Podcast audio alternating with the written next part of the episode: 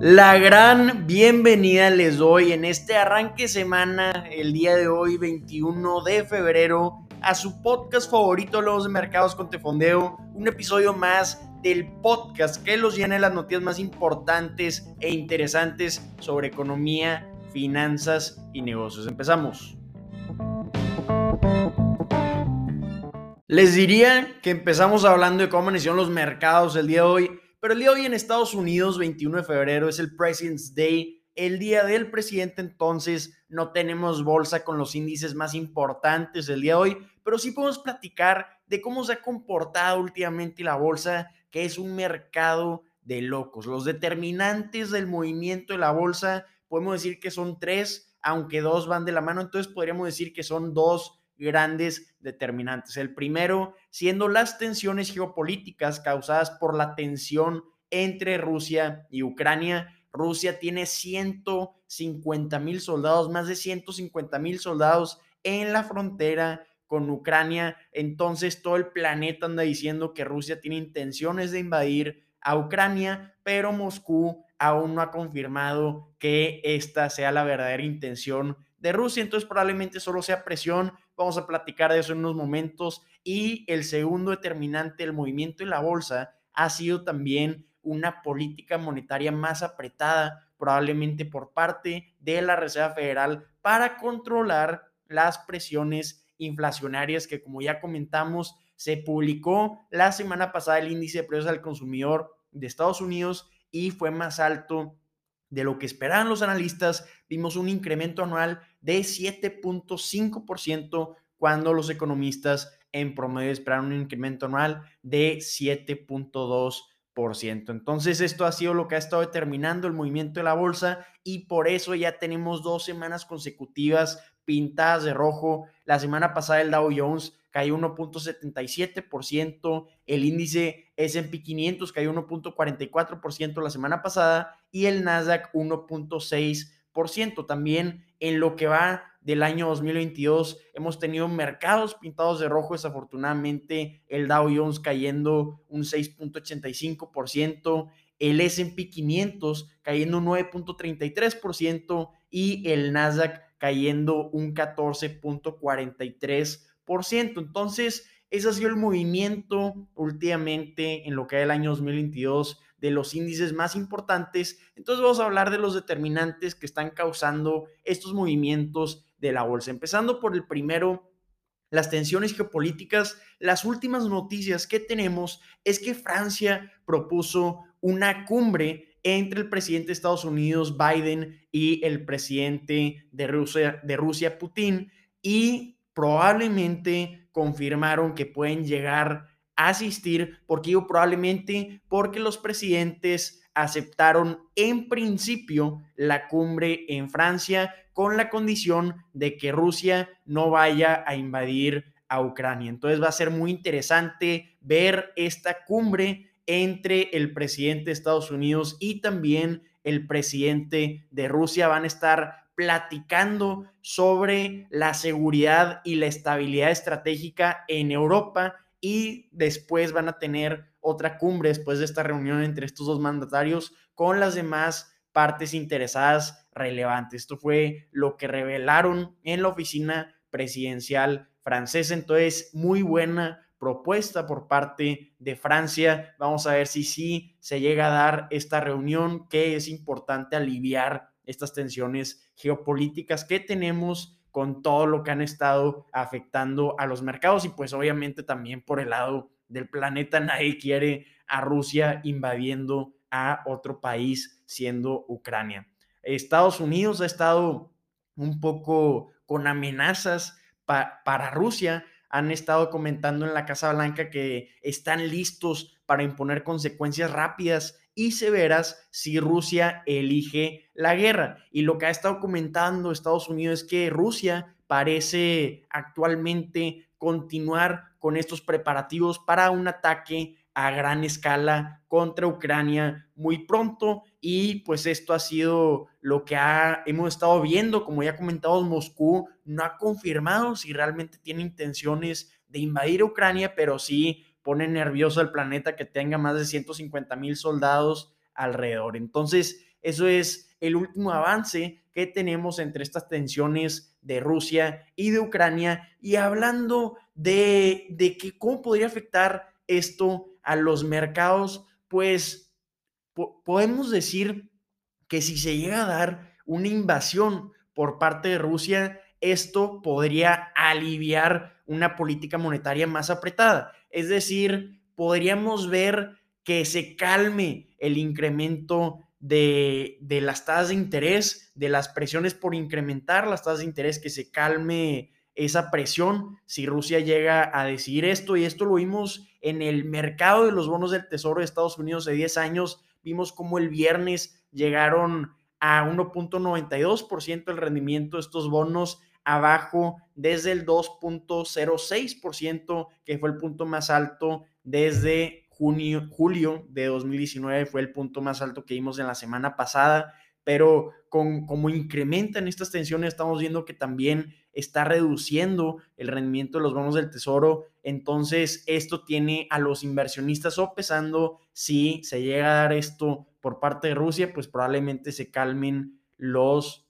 mercados de los bonos. Entonces, esto es lo que podríamos ver si se llega a dar esta acción por parte de Rusia. Y hablando del tema inflacionario, tenemos una noticia muy interesante, como comentamos, el fin de semana del Super Bowl, Estados Unidos prohibió las importaciones del aguacate por parte de México. Y es un dato importantísimo porque el 92% del aguacate importado a Estados Unidos proviene de México. Aunque ya quitaron esta prohibición de importar aguacate, pues probablemente vamos a estar viendo incrementos en los precios del aguacate. El último tiempo en el que vimos un incremento de esta forma fue en 2018, en el año 2018, cuando hicieron un paro por parte de México, los agricultores de México, para exportar aguacate a Estados Unidos. Y en ese tiempo vimos cómo el aguacate Hass subió a un rango de 80 dólares a 85 por cartón,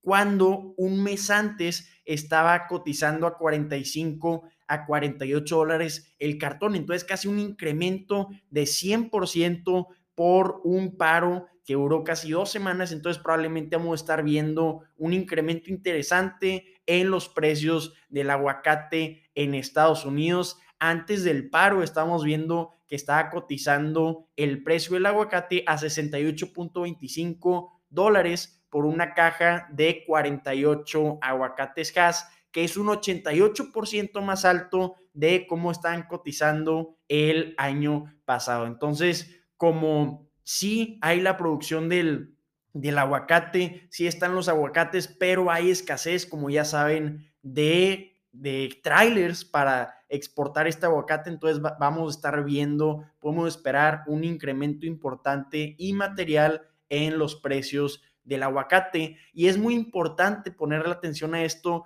porque uno de los temas más importantes para la inflación que vimos en Estados Unidos fue la, comida, los precios de la comida incrementaron a un paso de 7% anual en enero y las frutas y vegetales incrementaron un 5.6%. Entonces, con este tipo de cosas, con este tipo de situaciones, pues vamos a estar viendo más presiones inflacionarias. Y también hablando de problemas en la cadena de suministro, pues ya saben que tenemos al Felicity Ace, este buque contenedor con 4.000 vehículos y estamos viendo que no pueden parar el fuego de este barco a la deriva y probablemente sea porque están muchos vehículos eléctricos, principalmente de la empresa automotriz Volkswagen. Este incendio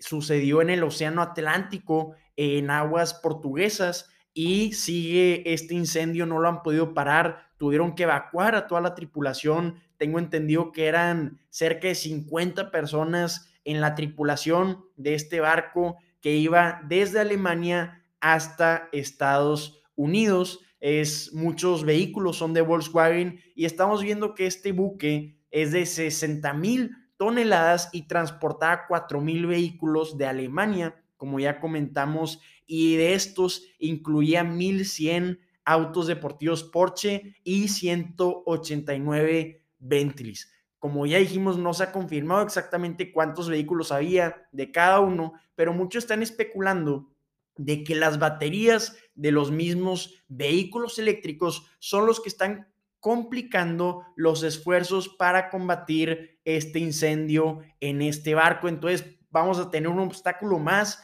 para las empresas automotrices con los vehículos eléctricos sobre cómo se deben transportar estos vehículos. Muchos dicen que es, como ya dijimos, por las mismas baterías son las que se están incendiando. Aún no se ha confirmado cómo comenzó este incendio. Lo vamos a estar viendo muchos meses después, pero sí sabemos que principalmente había modelos eléctricos de Taycan, del de Porsche, Tron de Audi y también algunos de la marca Volkswagen. Entonces, pues fuerte noticia para los vehículos eléctricos que va a estar complicado determinar cuáles deben ser las políticas y las regulaciones para transportar los vehículos eléctricos y esto es por lo que se incendió el buque Felicity Ace. En este podcast nos encanta hablar de adquisiciones, nos encanta hablar de resultados trimestrales, pero otro de nuestros temas favoritos son los inversionistas activistas. Ya saben que son los inversionistas activistas si han estado escuchando este podcast. Un inversionista activista es un fondo de inversión, un grupo de individuos o un individuo que compra una parte importante de una empresa pública, una empresa que está en la bolsa, compra muchas acciones de esta empresa para influir en la toma de decisiones de la empresa y también para obtener asientos en el Consejo. Entonces tenemos una noticia interesantísima e importante para McDonald's. McDonald's tiene al inversionista activista Carl Icahn y acaba de nominar a dos miembros para que se unan al Consejo de McDonald's y participen en las elecciones de la reunión anual de 2022. ¿Cuál es el objetivo de Carl Icahn?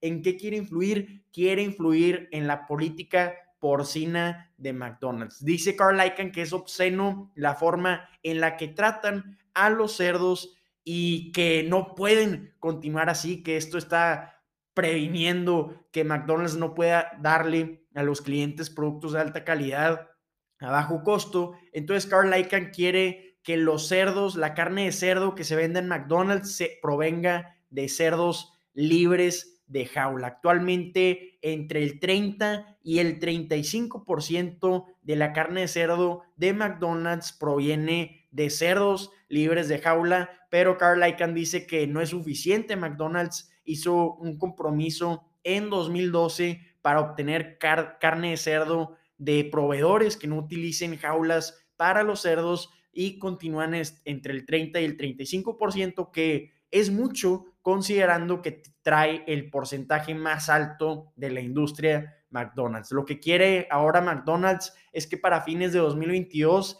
entre el 85% y el 90% de sus volúmenes de carne de cerdo provengan de cerdos libres de jaula. Entonces, va a ser un salto muy importante del 30 al 85% y también tiene la meta de que el 100% de la carne de cerdo provenga libre de jaulas para 2024. Entonces, está interesante la guerra entre la administración de McDonald's y este inversionista activista Carl Icahn.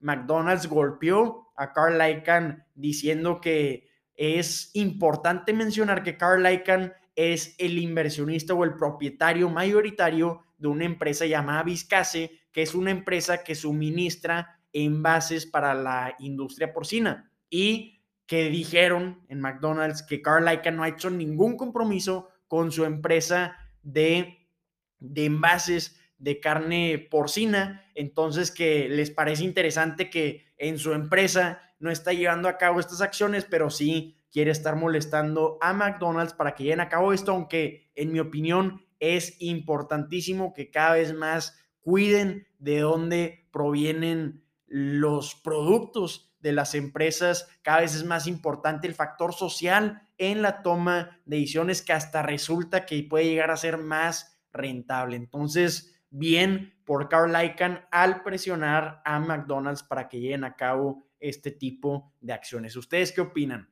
¿Consideran que los inversionistas activistas son buenos para la empresa o que solo están estorbando a la administración para que hagan su trabajo? Me, interesaría mucho saber su opinión mándenos mensaje en Tefondeo.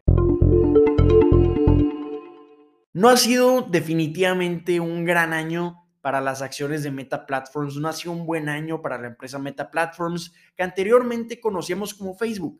Cambió su nombre de Facebook a Meta Platforms para poner el énfasis, la importancia que le quieren dar al metaverso, aunque esto ha causado que la empresa propietaria de plataformas como Instagram, WhatsApp, Facebook y también del nuevo segmento Reality Labs, hayan caído sus acciones un 40% en lo que va del año 2022, han caído un 39.10% las acciones de Meta y eso ha causado que actualmente tenga un valor de mercado esta empresa de 561 mil millones de dólares, sorprendentemente, que en mi opinión ya puede estar un poco muy castigada la empresa, el valor de mercado de la empresa, entonces en mi opinión está un poco devaluada y lo que ha causado esto ha sido la presión de los reguladores, aunque esto no es novedad, lo hemos estado viendo desde 2018. También la imagen que han desarrollado con el público consumidor, con los usuarios, ya vimos que el último reporte que tenían de Instagram de que podría ser un poco tóxico para las adolescentes específicamente y también la nueva novedad es ese mismo tema del metaverso. En los últimos resultados trimestrales, hablamos de eso en este podcast después de que reportaron sus resultados, vimos como Meta reportó utilidades de 10.300 millones de dólares cuando los analistas esperaban 10.900 millones de dólares de utilidades. Aquí, después de estos resultados, vimos que las acciones de Meta cayeron más de 200 mil millones de dólares de valor de mercado, cayendo un 26%. Y esto fue con todo y que no falló por tanto la estimación de las utilidades. Entonces, ¿por qué castigaron con un 26% en un día las acciones de Meta? Porque estamos viendo que está desacelerando el crecimiento de la empresa. Facebook, Meta, está diciendo que las empresas están recortando sus presupuestos de publicidad digital principalmente por temas como inflación y también estamos viendo que el mercado más joven pues le está ganando el terreno TikTok a Meta. Entonces, esto ha causado que hemos estado viendo este comportamiento en las acciones, pero para rematar, como ya comentamos, el énfasis que tiene esta empresa en el metaverso ha causado que se desarrolle una mala imagen con los inversionistas para la empresa. Meta en los últimos resultados trimestrales perdió 3 mil millones de dólares en Reality Labs, que es el segmento de negocio del metaverso solo ganaron 800 millones de dólares, entonces esto no le gustó nada a los inversionistas porque sí está castigando significativamente las utilidades este segmento de Reality Labs. Entonces hemos estado viendo que Meta ha estado intentando cambiar su, su perspectiva, ha estado intentando cambiar su imagen a través de nuevas estrategias y hemos estado viendo comerciales muy interesantes de Meta. Hablamos del comercial del Super Bowl de Meta en el que estaban enseñando lo que podían hacer el metaverso a través de una banda de, de botargas. Vean el comercial, se lo recomiendo. Y la última noticia interesantísima es que WhatsApp, que es que es de propiedad de Meta Platforms, acaba de firmar su primer acuerdo deportivo.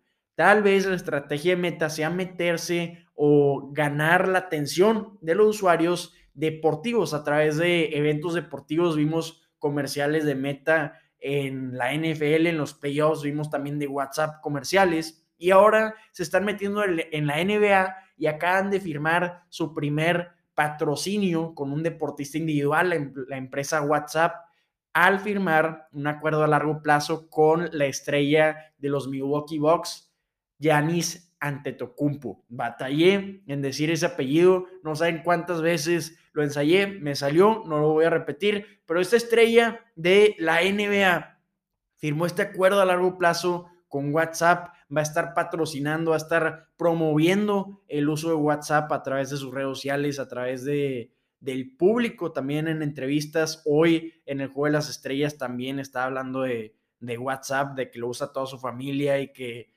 hace lo que le haga feliz, entonces que WhatsApp lo hace feliz. Entonces estamos viendo que ya está haciendo este tipo de publicidad y es interesantísimo ver esta estrategia por parte de WhatsApp para volver a agarrar tracción en crecimiento de nuevos usuarios. Actualmente tiene más de 2 mil millones de dólares, de dólares. Tiene más de 2 mil millones de usuarios en su plataforma de WhatsApp. Los competidores principales son Messages de Apple y también Google Messages. Entonces es interesante ver cómo está compitiendo WhatsApp en este mercado. WhatsApp gana dinero actualmente a través de las empresas, pues las empresas están desarrollando canales de comunicación con los clientes, empresas como los bancos, aerolíneas, restaurantes, eh, quieren un mejor acercamiento con los clientes, entonces están desarrollando este canal de comunicación a través de WhatsApp. Se estima que por cada usuario WhatsApp está ganando 4 dólares en 2020. Fue el último dato que tenemos, que ganó 5 mil millones de dólares más o menos WhatsApp durante ese año.